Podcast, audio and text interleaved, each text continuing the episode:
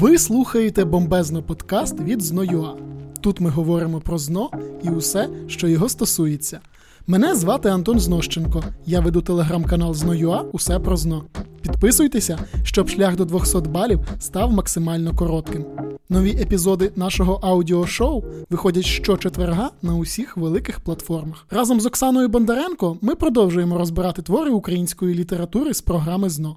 Оксана керівник відділу викладачів Києва в компанії «Знойоа», викладачка української мови та літератури. Оксано, привіт. Привіт усім. Оксано, про кого ми будемо сьогодні говорити? А будемо ми сьогодні говорити про людину, у якої є близько ста псевдонімів. Нам пощастило, що їх всіх не треба знати на ЗНО, але сьогоднішня особистість е, точно така значна для української літератури. Це Іван Якович Франко. Якщо я правильно пам'ятаю, в програму з української літератури входить декілька його творів, так? Правильно, це Захар Беркут, Мойсей і вірш, чого являєшся мені у сні. І про які ми сьогодні з них будемо говорити? Ну, я думаю, що вірш ви зможете прочитати самостійно і розібратися в ньому нескладно. До речі, рекомендую прослухати фантастичну пісню у виконанні Віталія Козловського. Можна собі е, скачати на телефон і повторювати, прослуховувати для того, щоб запам'ятати текст. Сьогодні ми ж говоримо про Мойсея і говоримо про Захара Беркута. Це якраз два твори, які порушують спільну проблему, проблему лідерства і вождя, можна навіть сказати. Наші слухачі знають, що ми маємо чітку схему розбору твору, але я її повторю для усіх новеньких. Спочатку обговоримо теоретичну сторону, жанр, рід, напрям та інформація про автора, а далі переходимо до сюжету. А якщо дослухаєте до кінця, звісно ж, отримаєте бонус від Оксани. Оксано, що нам потрібно знати про великого каменяря? Ну, ти вже сказав, що треба знати, що Франко це каменяр. Його так називають через е, вірш каменярі, якого немає в програмі, але все одно. Ось цей перефраз залишився. Також е, всі цитатки про сина Коваля це якраз цитатки про Франка.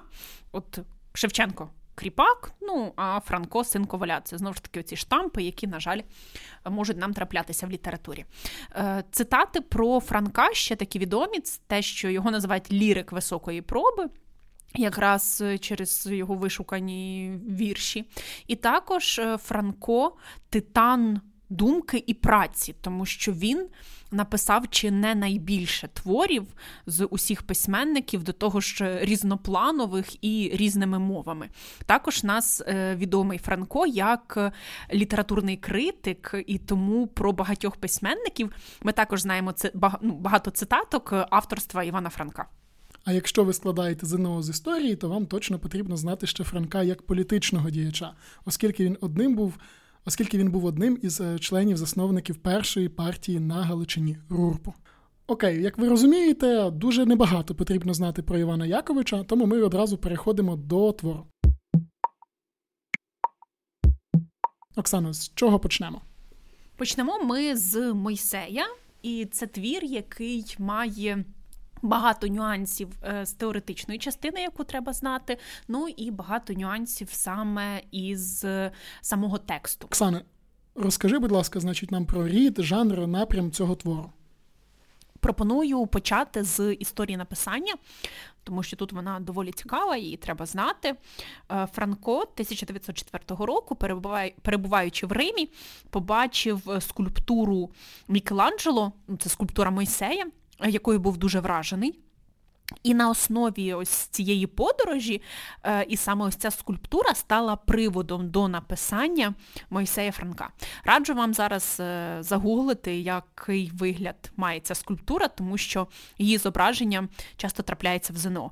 Е, далі Франко пише твір, який складається з 20 пісень на кшталт біблійної пісні. Як частини твору. Е, і уже коли книжка була зверстана, тобто готова до друку, Франко дописує пролог до Мойсея. Він е, тематично е, відрізняється від 20 пісень. Тому що в пролозі Франко звертається до українського народу. Він починається словами Народи мій замучений, розбитий, мов паралітик той на роздорожжю. Ці слова були е, навіяні е, революційними е, такими справами, які були на той час в, на території України. І Треба ще знати, що ось цей пролог до Моїсея називають другим заповітом українському народу. Тобто, перший заповіт це заповіт Тараса Григоровича Шевченка, і другий заповіт це пролог до поеми Мойсей, тому що там Франко звертається до українців, каже, що ми як паралітик на роздорожжю, тобто ми не знаємо, куди йти.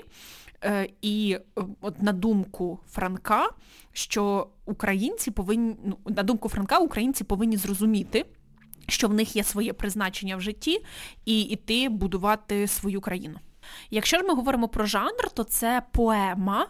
Поема це великий за обсягом віршовий текст, який має сюжет. Поема це філософська, тому що тут у нас є переосмислення біблійного сюжету. І тут е, важливо, що є нас цитата саме е, Івана Яковича, який доводить, що е, основною темою, ну це є пряма цитата, та що основною темою я зробив смерть пророка як. Смерть Мойсея як пророка, непризнаного своїм народом. І ця тема не біблійна, а моя власна, хоч і основна на Біблії. Тобто він нам відразу пояснює, що ми не маємо аналізувати цей твір тільки з точки зору цієї біблійної, біблійного оповідання, а що він його переосмислив. І тому філософська поема. Поема належить до роду літератури, який називається ліроепос. І е, щодо композиції, ми пам'ятаємо, що твір складається з прологу і 20 пісень, які тематично між собою не поєднуються, тому що в 20 піснях розповідь про єврейський народ, а у пролозі звернення до українського народу. Напрям цього твору це модернізм, і тут ми собі там запам'ятовуємо, що творчість Франка розділена між двома літературними напрямами. Е, частина творчості це реалістичний е, напрям, реалістичний стиль, зокрема, це Захар Беркут. А інша частина це вже модернізм і теча модернізму, яка називається неоромантизм. Оксано, я правильно розумію, що ця історія про Мойсея, пророка, який водив єврейський народ пустелею 40 років. Можна сказати, майже так, але варто пам'ятати, що в творі описані не всі 40 років, а саме останні дні оцих мандрів євреїв під проводом Моїсея в пошуках землі обітованої. Це фактично ми з вами щойно і сформулювали тему твору. І у мене вже класичне для нашого подкасту питання: з чого усе починається? Починається все з прологу. Народе мій замучений розбитий, мов паралітик той на роздорожжю. Вже з вами проговорили про те, що зведення до українського народу і Франко бідкається знову ж таки, що українці, на жаль, не мають свого місця, і він роздумує над тим, чи марні були усі. Е, сподівання на якесь нове життя, невже задармо стільки серця горіло найсвятішою любов'ю, е, невже там дарма проливалася кров? І так далі. І ну, цей пролог він більш як такий внутрішній роздум, але в фіналі ми бачимо надію автора на те, що, типу, ні, не самі сльози і зітхання тобі судилися, що він вірить в силу духа і в день Воскресний твого повстання. Тобто, все ж таки е, бачить Франко можливість для. Подальшого е, становлення українців як нації. Тобто, ось це такий буде пролог, вступ Далі, після цього, у нас вже починається 20 пісень. Вони не мають назви, тому ми не будемо саме зосереджуватися з вами, що це закінчилась там чи почалася наступна пісня. Будемо говорити саме по сюжету. Починається розповідь з того, що євреї 40 років безперервно блукають пустелями, і нарешті вони мають перед собою ну, завершення їхнього шляху. Тобто прийшли вони до бажаної мети, до обіцяної, до обіцяного краю, до землі обітованої це Палестина. І це ось е, одне із місць подій, які нам треба пам'ятати. Мойсей всі 40 років веде свій народ, він підтримує, він мотивує людей, е, але перед тим як залишилися ну, останні дні, фактично, до е, їхнього фіналу, так, до, до завершення їхніх мандрів, е, люди зневірилися. І у нас є проблема двох поколінь: є старе покоління і нове покоління.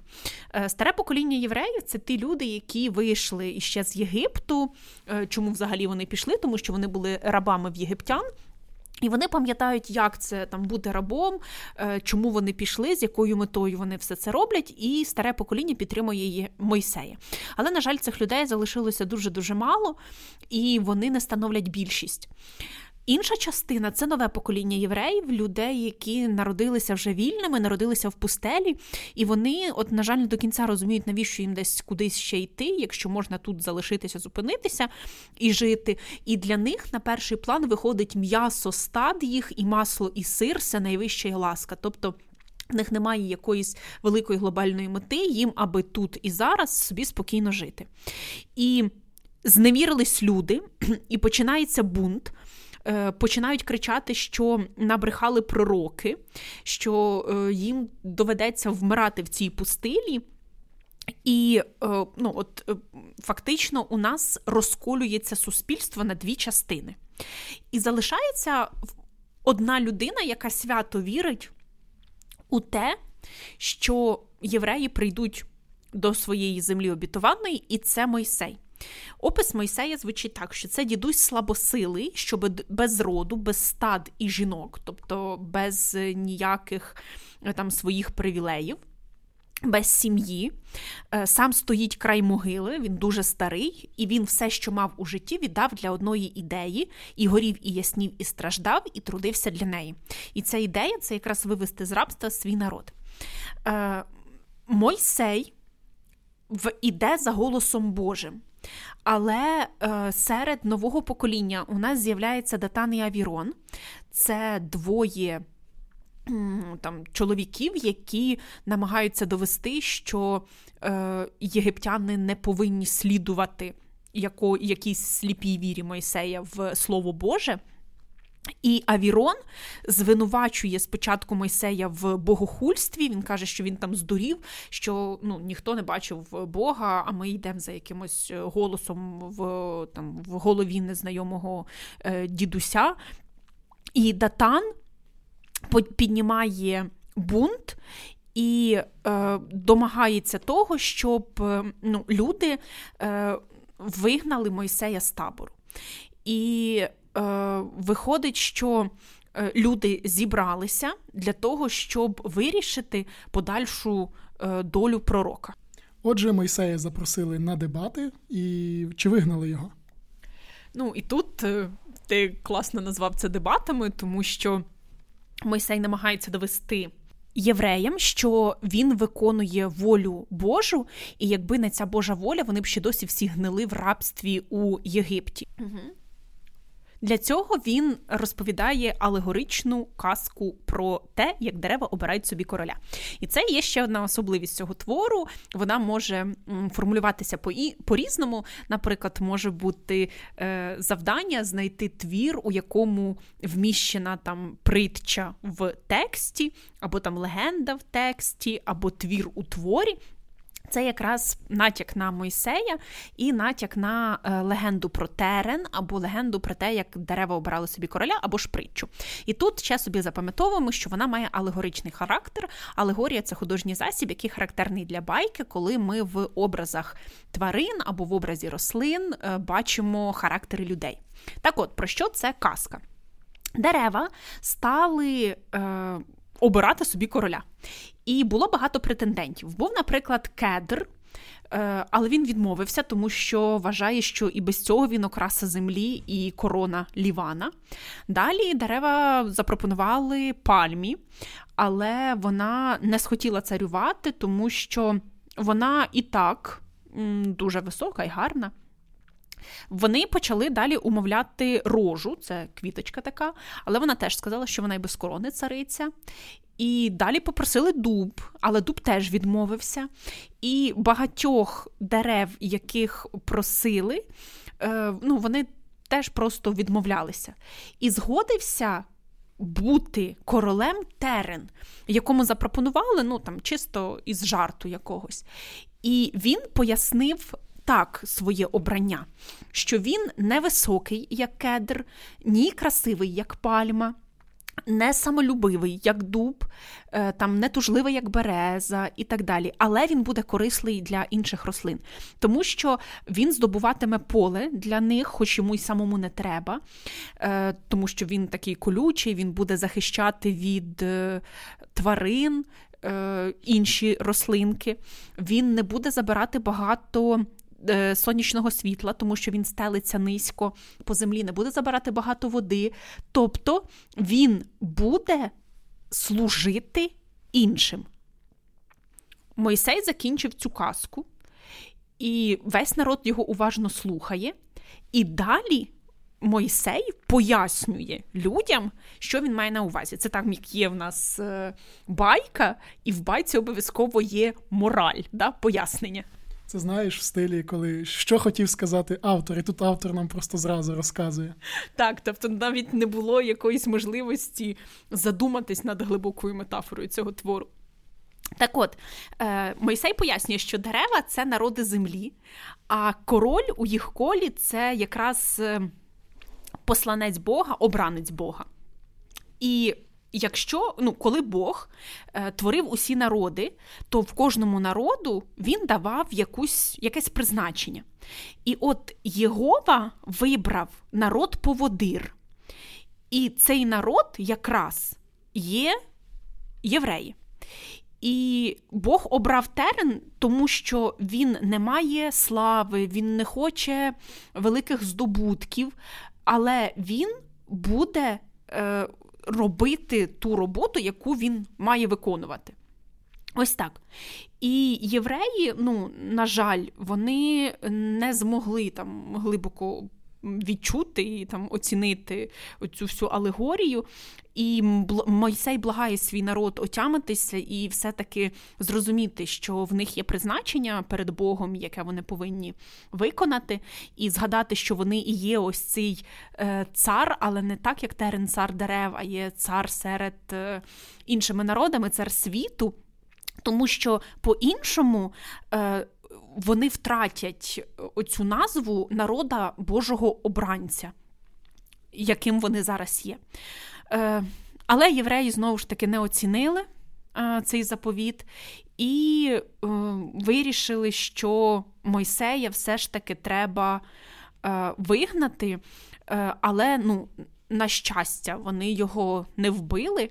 Але Авірон, насміхаючись, почав наводити інші аргументи.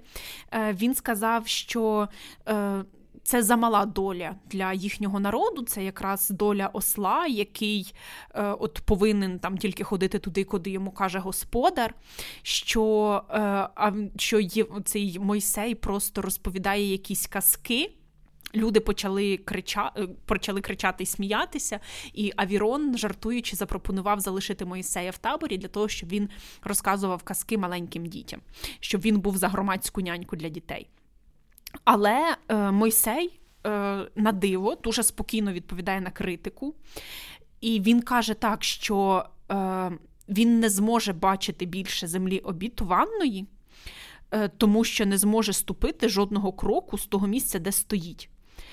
І люди якось е, ну, схаменулися і злякалися, тому що вони очікували, що щось е, після цих слів от станеться, тобто буде якесь там Боже благословення, або буде якась кара Господня, або буде якийсь знак. Але, на жаль, нічого не сталося. І в цей момент Мойсею нічого не залишається, як покинути табір. Е, Авірон і Датан засміялися ще дужче, і Мойсей просто Е, ну, залишився один на один із е, табором, і Датан уже в кінці починає звинувачувати Мойсея е, в певній навіть зраді. Тому що саме через те, що Мойсей вивів євреїв із Єгипту, дуже багато людей загинуло, і що з їхнього народу залишилася тільки маленька купка. І за це Мойсея необхідно закидати камінням на думку от Авірона і Датана. Але зрештою е, все закінчилося мирно. Мойсей просто покинув табір І ну, в кінці він все ж таки нагадав е, своєму народу, що ну, вони все одно повинні зрозуміти, для чого вони народжені.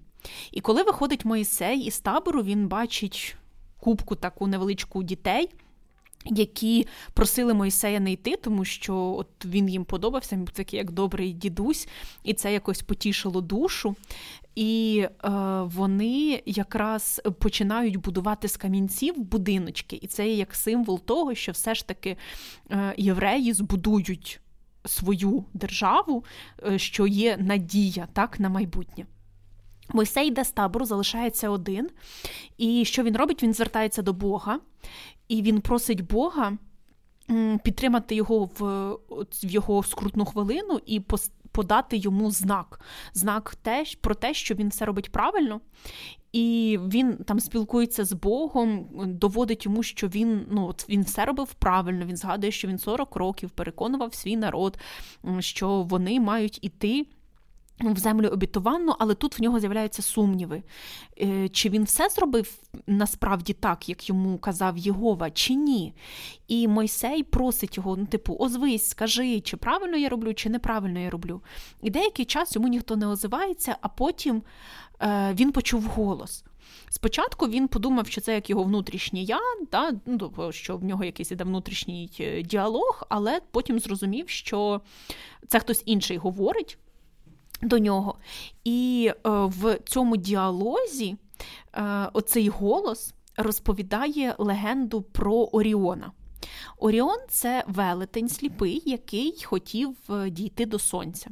І для цього він собі на плечі садить маленького там, чоловіка, і цей чоловік має його довести фактично до небесного світила.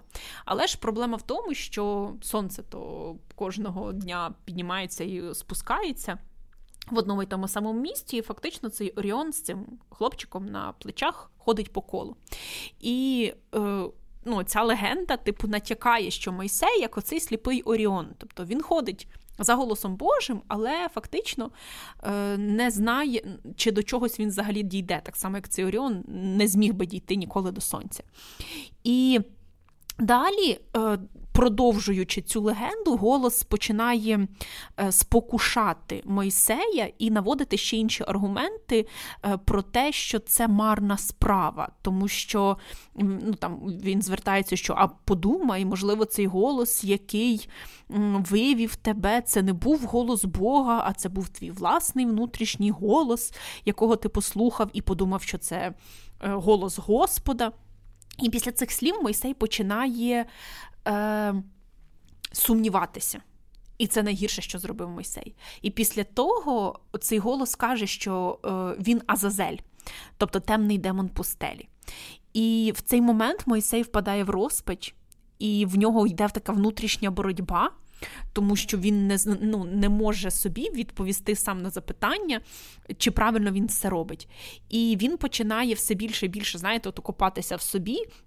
І вже починає думати, що, можливо, справді було б краще, якби євреї залишилися в Єгипті, їм би там було добре жити, що е, ну, вони б призвичаїлися до того до того життя. Але м- Бог так до Мойсея і не говорив. Бог мовчить, чим займається в цей час євреї.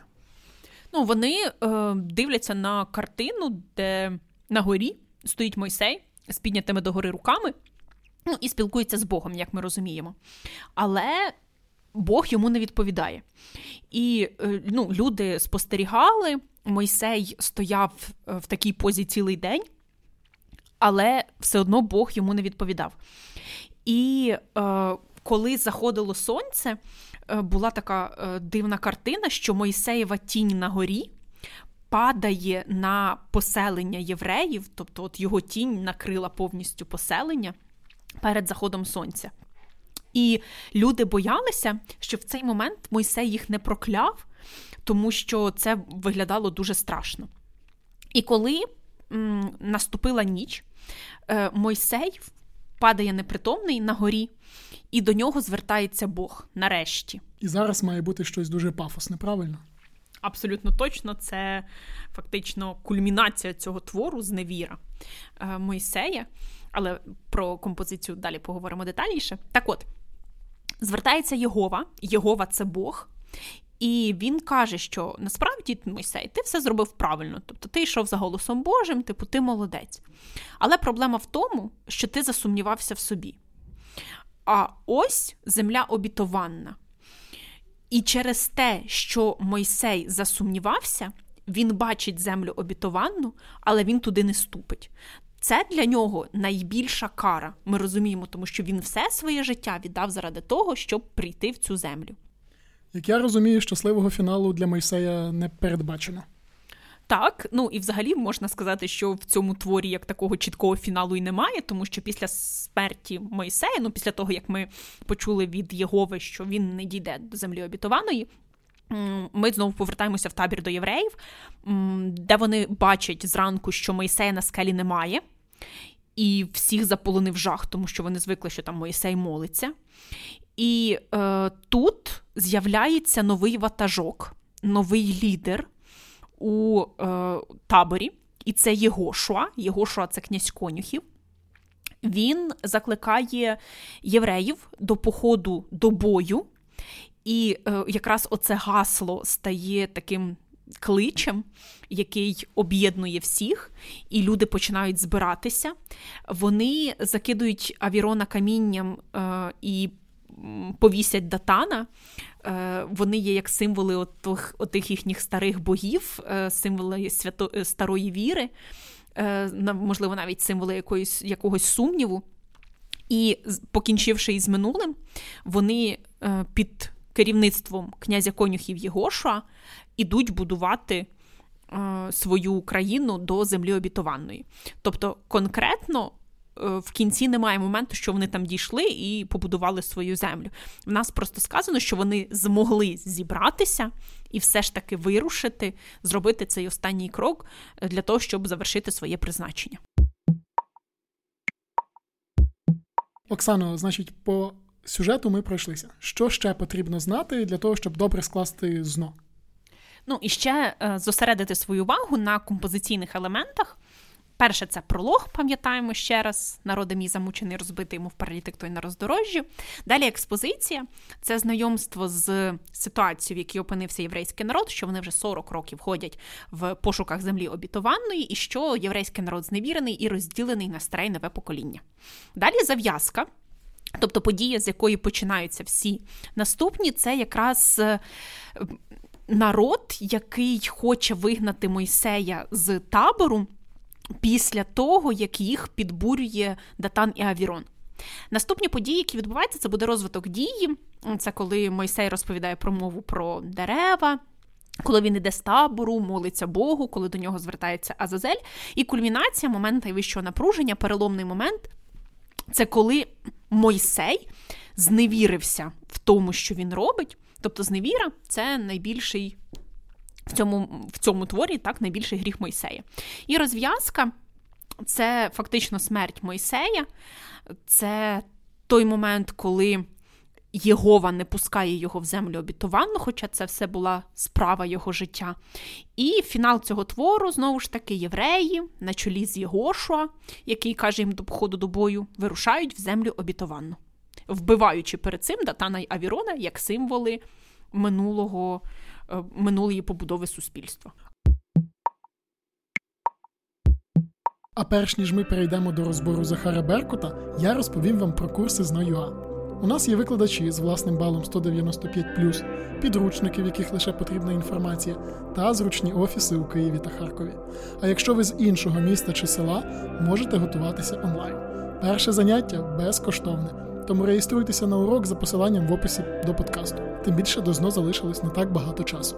А ми повертаємося до Захара Беркута. Оксано, про Мойсея поговорили. Тепер переходимо до Захара Беркута. Що потрібно нам знати з теоретичного, з теоретичного боку твору? Так, почнемо з епіграфа, який є в цьому творі. Він е, взятий із творчості Олександра Сергійовича Пушкіна, і це слова діла давно мінувших днів, придання старіни глибокої. Тобто нам вже епіграф е, говорить про те, що твір буде про часи минулі. І також є підзаголовок образ громадського життя Карпатської України в 13 столітті. Тобто, відразу ми з вами розуміємо, що це буде твір про давно минулі часи 13 століття і про громадське життя Карпатської України. Тобто, вже є місце подій і час подій. Якщо конкретно говорити про рік, то потрібно пам'ятати, це буде 1241 рік. За родом літератури це епічний твір, тобто написаний прозовою мовою. За жанром це повість, повість історична. Тут зрозуміло, тому що минулі часи і конкретно вказаний часовий проміжок. Якщо ми будемо говорити про місце події, то вже згадали про з вами, з вами про Карпатську Русь, і є конкретне село це село Тухля, або ще може бути Тухольщина як територія. Оскільки більшість з вас знає, що в 1240-му Київ гепнули монголи, то відповідно ми вже знаємо двох е, дві сторони. Тобто, з одного боку, у нас будуть гуцули або українці версус монголи. Що ще потрібно знати? Ну, відразу проговоримо з вами тему цього твору. Твір розповідає про те, як волелюбний народ Карпатської Русі боронить свою батьківщину від монголо-татарської навали. Якщо говорити про ідею цього твору, то ну зрозуміло, що на перший план у нас виходить е, возвеличення тих людей, які до кінця борються за рідну землю. І друге, що дуже важливо, і ця ідея буде об'єднувати кілька творів разом з Захаром Беркутом, це ідея е, полягає в тому, що сила народу в об'єднанні. І у нас теж типове завдання на ЗНО. Звучить так, там знайдіть, в якому творі або в яких творах у нас е, порушена проблема об'єднання або єдності народу, і це буде твір Захар Беркут. Е, тому що в нас головний герой е, буде говорити про те, що ми маємо бути єдиною спільною, сильною об'єднаною громадою для того, щоб перемогти ворога. Далі це буде Чорна Рада, де герой, яким Сумко хоче об'єднати Україну під одну булаву. І це буде і мертвим і живим і ненарожденним, в яких е, Шевченко буде нам говорити: об'єднаємося, об'єднайтеся, брати мої, молю вас, благаю. Оксано, поставлю питання, яке ти, напевне, чуєш щоразу, коли починаєте розбирати Захар Беркут. Чи можна подивитися фільм, який вийшов минулого року, і цього буде достатньо? Ой, ні, відразу скажу, що фільм той знятий не за сюжетом. Ну тобто, для того, щоб загально зрозуміти картинку, ви можете його переглянути, але все ж таки раджу звернутися до тексту. Зрозумів? Поїхали тоді. Отже, починається твір з розповіді з про історичну епоху, що це було навесні 1241 року. Що, ну от, на жаль, такі бентежні часи настали, і Тугарові Вовку це такий боярин. Князь Данило Галицький подарував землі в Тухольщині, і на честь цього боярин вирішив влаштувати собі святкування і приїхав на цю територію для того, щоб там справити лови. І це була невели... не, ну, незвичайна і дуже така небезпечна розвага. І для того, щоб провести боярина із своїми людьми в незнайомому лісі, тухольці, ну, типу, запропонували це зробити Максиму. Е, це якраз був син Захара Беркута, Максим Беркут. І разом з Тугаром Вовком прийшли люди, і прийшла його дочка Мирослава. Це була дуже гарна дівчина, добра, ніжна, але разом з тим вона була як така сильна, дуже смілива, вміла е, справлятися із різною зброєю, і тому її. Франко порівнює із таким з мужчиною. Тут ремарочка, згадаємо ще з вами, що Франко чи не єдиним мужчиною на всю українську літературу якраз називав Лесю Українку. Е, так от, е, нас розповідається історія Мирослава, вона е, проводить дуже багато часу з батьком, тому що ще в дитинстві вона втратила, на жаль, матір, а її. Няньки привчили її до звичайної роботи, тобто вона не була такою розбещеною дитиною, а була звичайною роботящою, такою дівчиною з народу, типова ідеальна дівчина з типового твору, типової української літератури. А тут ще принагідно скажу, що Захар Беркут належить до е, реалізму, да, тобто тут будуть такі більш типові герої, ніж у попередньому творі, ніж Моїсей. Батько ж дуже опікувався дочкою, він її всюди брав з собою, тому вона також була призвичайна до чоловічої роботи. Так, зібралася наша компанія, пішли вони на лови, і, на жаль, Мирослава потрапила в пастку. На неї нападає ведмедиця, і Мирославу в останній момент рятує молодий чоловік, і ним фактично є Максим. Тут відразу ми з вами можемо провести паралелі з іншим твором, теж з програми ЗНО. Цей твір називається Тигролови. І там є один в один ситуація, і героїня головна із Тигроловів Наталка Сірко повторює нам один в один героїню Мирославу, тому що вона теж така сильна, справжня дівчина-звіроловка, мисливиця. І на неї теж на початку твору нападає ведмедиця і теж рятує е, хлопець, який в ну, який в результаті стане її коханим, тому от відразу розуміємо, що ці твори будуть перегукуватися ось цим моментом. Е, так от, між після того, як Максим. Врятував Мирославу, між ними там запалюється кохання, вони розуміють, що подобаються один одному. І коли Тугар Вовк бачить, що врятував саме Максим, він йому, звісно, дякує, але всередині він жалкує, що Мирославу врятував якийсь звичайний смерть, а не поважний чоловік. Оксано, я правильно розумію, що зараз у нас вже з'явилися фактично два антиподи. Абсолютно точно, і це така перша конфліктна ситуація, яка зараз виникне. Після того, як е, Максим врятував Мирославу, він проводжає ось е, всю ось цю компанію додому і якраз розповідає про тухлю.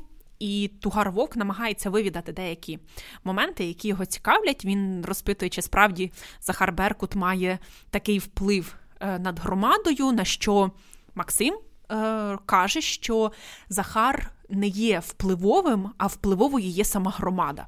Тобто він намагається пояснити Тугарові Вовку, що у них, ну можна сказати, демократія, тобто вони все приймають на рівних. Вони всі мають рівні права і все приймають на загальних зборах. І на такі ж збори буде запрошений і Тугар Вовк.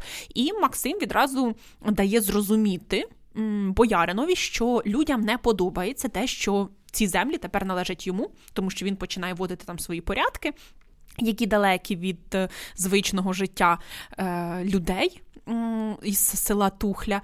І от що тут дуже важливо, е, Тугар Вовк намагається якось так відразу відповісти Максимові, що е, це не він захопив ці землі, а що ці землі йому були подаровані самим князем. І е, закохавшись у Мирославу, Максим відразу просить її руки у Тугара Вовка. Але він відмовляється, тому що.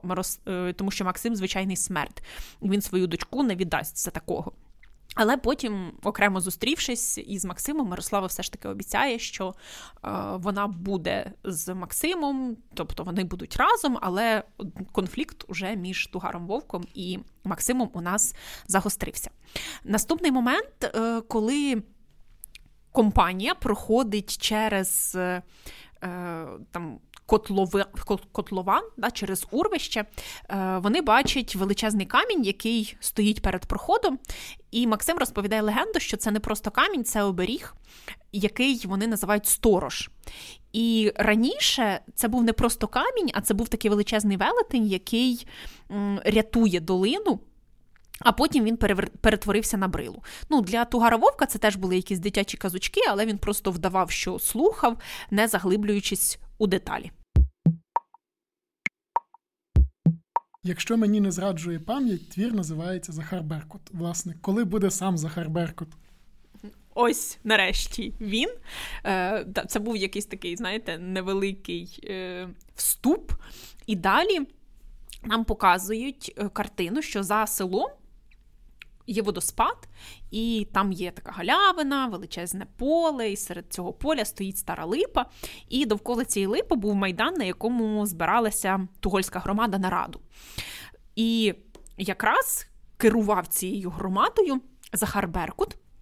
Його опис, що він був сивий, як голуб, е, там більше ніж 90 років його було, він був старесть, найстаріший віком у цій літухольській родині. Е, в нього було вісім синів, троє з яких уже сиділо разом із ним між старцями. А наймолодший Максим був як молодий дубчак, здоровий, такий між явориною, і визначався між усім тухольським парубоцтвом. Е, незважаючи на свій 90-річний вік. Захар Беркут ще був такий, е, такий мужчина в силі. Він був кремезний, е, займався постійно роботою садом пасікою. Раніше він навчався у лікаря, він був три роки Е, поза домом, е, повернувся зовсім іншою людиною, і він навчився від монаха лікарської справи. І, повернувшись, став ще більше любити свою громаду, ще гарячою, сильнішою любов'ю, і міг підібрати такі слова, які. Були з одного боку гострі, як бритва, а з другої запалювали людей. І якраз він е, був центром об'єднання людей і багато зробив ну, нового і важливого для того, щоб покращити життя людей. Наприклад, за його порадою. У горах між е, селами Тухольськими були прокладені різні дороги, які якраз і з'єднали воєдино дітей з одного народу, тобто, от, е, можна казати, там карпатських русинів, і е, в один вузол. І тепер люди з різних сіл могли допомагати один одному, але е, князям не подобалися ті зв'язки. Тому що е, вони, ну, знаєте, там привносили якісь вільні порядки, і вони намагалися роз'єднати. І Тугар Вовк е, взяв і поставив на дорозі пропускний пункт і починає вимагати мито. Зрозуміло, що тухольцям це не сподобалося, і е, молоді сильні е, тухольці, ну такі як Максим, як молодий дубчак серед яворин, взяли і порозбивали ось ці пропускні пункти. Звичайно, тугар вовк е, це не вподобав. Він е, з'являється на громадському суді і каже, що ніхто його не має права судити, е, окрім князя і окрім рівних бояр. І е, на цьому фактично починається конфлікт між Тугаром Вовком і між тухольцями. Але це ще не все. Е, Далі цей конфлікт буде загострюватися ще більше. Отже, ситуація напружується, і як я розумію, зараз має з'явитися щось несподіване. Абсолютно точно. Ну тут е, Захар Беркут він є визнаним лідером цієї громади, його всі слухають, і він е, далі починає порушувати важливі проблеми. Він каже, що наступає лиха година, і що е, цю країну, ну їхній край зараз завоюють монголи, тому що їхнє військо іде е, на Карпати, і що треба е, об'єднатися для того, щоб е, змогти протистояти ворогові. І виходить наперед Тугар Вовк і каже, що він, як керівник, тепер як їхній боярин, може очолити організацію боротьби проти монголів. Але люди починають е, бастувати проти того. Вони кажуть, що ну ми тебе не знаємо. Ми знаємо Захара, він розумна людина, ми йому довіряємо. І, Але все ж таки Тугар Вовк ну, він каже, що я керівник цієї місцевості. І в, цей момент е, Тугар Вовк починає розповідати там, знаєте, ці різні е, балачки про його військові звитяги і походи. І тут наперед виходить е, учасник битви, який якраз е, бере участь разом із Тугаром Вовком в протистоянні. Його звати Митько Вояк, і він хоче розповісти щось. Ми поки що не знаємо що. Але в цей момент Тугар Вовк е, бере і просто вбиває Митька. Він йому розрубав голову, не давши йому можливості сказати. А хоче сказати нам е, Митько Вояк те, що раніше Тугар Вовк уже перейшов одного разу на, стол, на сторону монголів. І після того, як боярин а, взяв і вбив просто на рівному місці одного з тухольців, зрозуміло, люди починають бастувати, вони вимагають суд. Але боярин каже, що він плював на цей суд, тому що він і сам є фактично влада в цьому краї. І тухольці присудили виселити Тугара Вовка там на три дні із Тухольщини, але він відмовився це зробити, і тоді. Захар Беркут сказав е, там молодим хлопцям, що вони повинні зібратися і е, все-таки виконати вирок. Серед цих молодих хлопців був і Максим. Е, його тішило те, що він зараз може піти і побачити Мирославу. Ну а далі на цій же ж е, раді виступають жителі інших сіл, які розповідають про те, що монголи ось ось близько, і завершується рада тим, що Захар Беркут каже, що пора нам не дрімати а вдарити в дзвони громадам і поскидати з себе пута, які оплутала нас боярська несить і княжа Сваволя. І поки цього не буде, поки ми й не зможемо допомогти вам. Тобто він каже, що для початку ми маємо е, звільнитися від. Боярів, а потім уже і битися проти зовнішнього ворога, проти монголів. Як я розумію, наближається власне вже фінальна битва. Так, наближаються монголи, але ще перед цим у нас є деякі події. Захару Беркуту сниться сон, йому сниться камінь сторож, і він падає. Пам'ятаємо, що сторож це як захисник села Тухля, і тому, прокинувшись, е, Захар розуміє, що це якісь тривожні перечуття. І справді е, йому невдовзі повідомляють, що якісь люди побили тухольських молодців біля боярського дому. Е, серед них і Максима Беркута. Громада зібралась на Майдані, оцих молодиків немає, і е, громада розділилася. Тобто одні кажуть, що треба битися, просто йти із військом Е, цього е, Тугара Вовка. Інші кажуть, що треба е, зробити засідку і відбити ворога. І Захар Беркут от намагався зрозуміти, що треба робити в першу чергу, тому що з одного боку зараз ідуть монголи, і їх треба відбити. І він намагається пояснити людям, що зараз от міст село Тухля це як пропускний пункт для монголів, і що вони повинні думати не тільки про себе, а й про інші села, які будуть за горою. І тому вони в першу чергу повинні відбити монголів заради себе і заради ну, того іншого, так? А вже потім думати, що робити із Тугаром Вовком. І в цей момент, поки вони обдумували, що робити, е, побачили, що здалеку наближається вершник на коні, і коли він. Під'їхав ближче, це виявилася Мирослава. Вона розповідає, що Максим не загинув, що тухольці живі, вони просто в полоні у Тугара Вовка. І Каже Мирослава, що Максим просив передати е, ідею, як перемогти монголів. І який же в нас суперплан від Максима? Так, тут міг би позаздрити будь-який голівудський сценарист. Він е, сказав, щоб е, тухольці заманили монголів у долину. І потім їм забарикадували вихід, скинувши камінь сторож, і фактично вони залишаються закриті, е, і їх потопить вода. Тобто була така геніальна е, ідея в нього, а всі інші знали е, такі таємні ходи, як вибратися із небезпеки. Мирослава до того ж каже, що вона відмовляється від свого батька, тому що він перейшов на бік монголів, і тут ну, всі зрозуміли, що він є там зрадник який підтримує е, ворожу армію. І Мирослава тепер каже, що от Захар Беркут їй буде за батька. Е, монголи наближаються до села. Вони вдерлися в тухлю, але побачили, що тухля безлюдна, тому що всі люди вийшли. Е, монголи спалили, на жаль, село, але коли вони хотіли вийти з долини, їх чекала засідка. Тобто е, тухольці починають е, їх е, там е, на них пускати стріли. І керівники монголів, це Бурунда Бегадир і Пета Бегадир, вони починають звинувачувати Тугара Вовка в подвійній зраді, тобто, що, начебто, це через нього. Вони потрапили в засідку. І тут Тугар Вовк згадує про те, що в нього є козир в рукаві, і цим козиром є Максим який у полоні, і він хоче обміняти Максима на вихід із е, цієї пастки. Ну, але, е, ну, на жаль, чи на щастя, Захар Беркут не пішов на це, тому що він розуміє, що там життям свого сина він не може там собі досягти і допомогти врятувати свій народ і інші села, які вже були після Тухлі.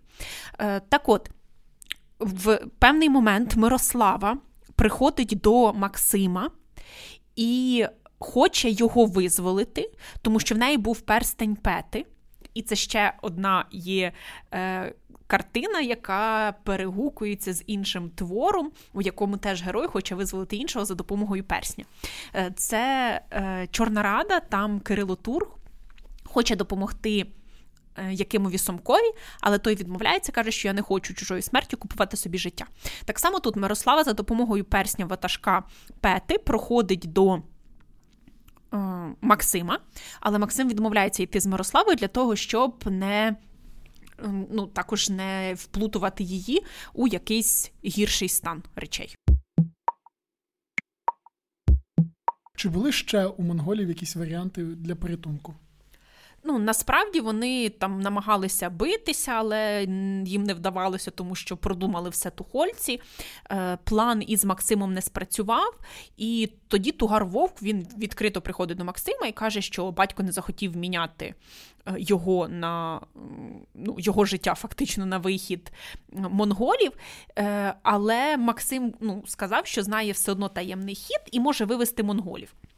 Тугар Вовк йому повірив і ну, пішов за Максимом. Але ну, ми розуміємо, що Максим нікого не е, планував ні звідки виводить. Тим часом тухольці зібралися біля сторожа.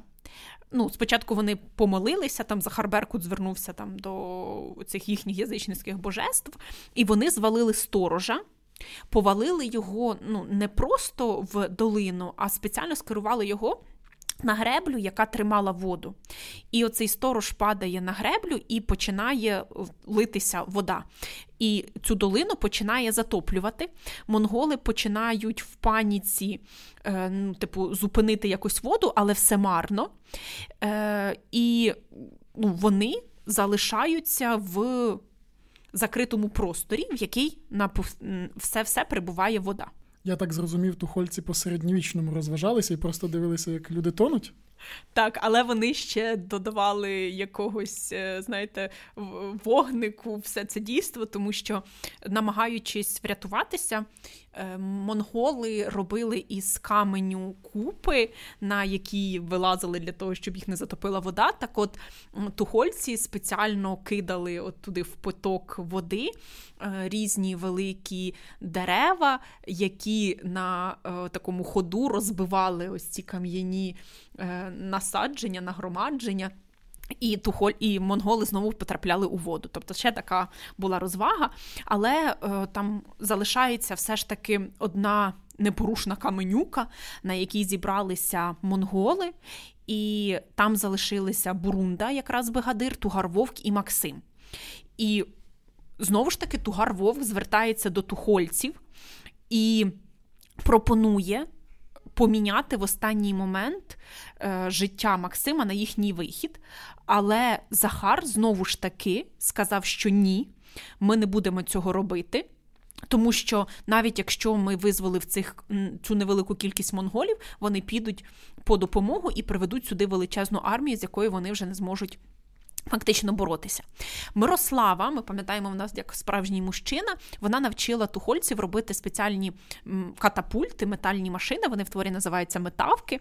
І за допомогою цих метавок у нас е, тухольці добивають тих монголів, які ще залишилися е, живими. Що ж трапилося з Максимом? Да, і тут от момент найбільшого напруження, коли у нас е, от летять ці камені, які знищують військо монголів, і ну, хоче. Бурунда Бегадир якось врятувати себе, ну а можливо, вже не врятувати себе, а помститися. Він здіймає меч і хоче вбити Максима. Але в цей момент Тугар Вовк вихоплює свій меч і відрубує от руку з мечем е, Бурунді, тим самим врятувавши Максима.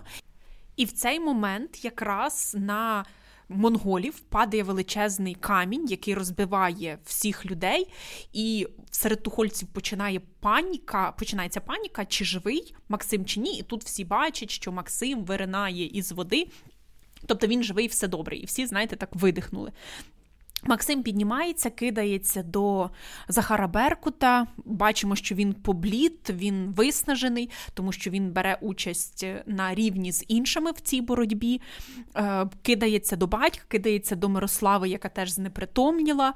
Дівчина приходить до тями, питає, де її батько.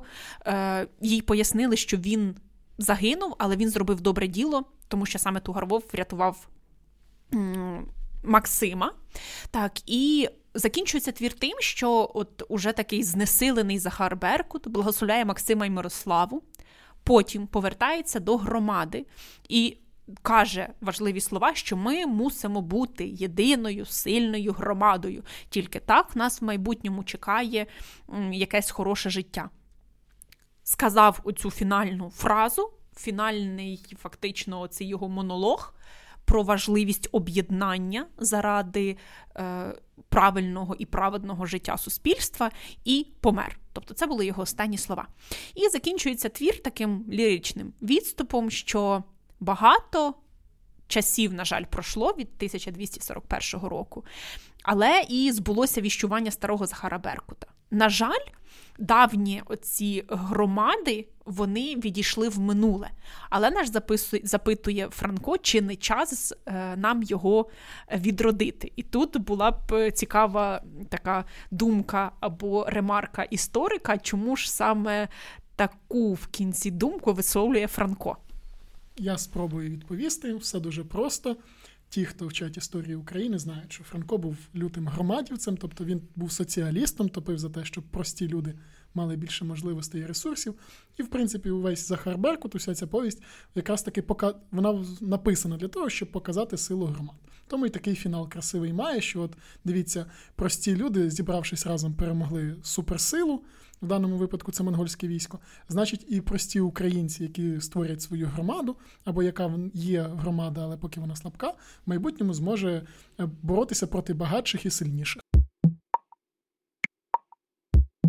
А якщо ви хочете отримати тест для самоперевірки, напишіть нам у директ у інстаграмі або в чат-бот в телеграмі кодове слово каменяр.